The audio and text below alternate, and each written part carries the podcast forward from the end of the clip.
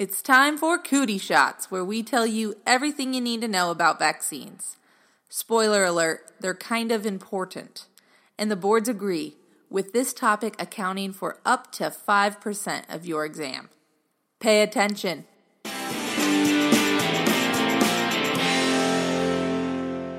Hey everyone, this month's episode is going to discuss the human papillomavirus vaccine, HPV.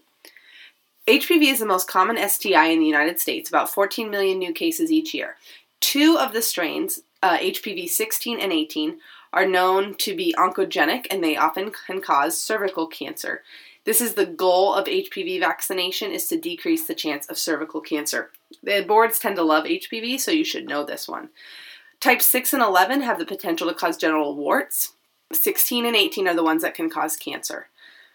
There are two types of vaccination, both called Gardasil.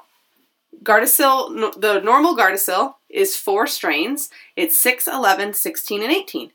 Gardasil 9 is a newer approved, um, FDA approved uh, HPV vaccination, and it covers more strains. So it covers nine strains. I think probably what you really need to know is Gardasil covers 6, 11, 16, and 18. It is recommended to be given at age 11 or 12 at their well child check, but you can give it as early as 9 years and you can give it through 26 years. Any adolescent, male and female, should receive the HPV, HPV vaccine at 11 or 12 years of age. They need two doses, each separated by 6 to 12 months. After 15 years of age, if you haven't had the vaccine, you actually will need three doses the second dose given at two months and then again at six months after the first vaccination.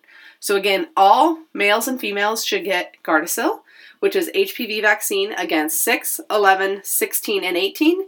And 16 and 18 are the ones known to cause cervical cancer. That's it.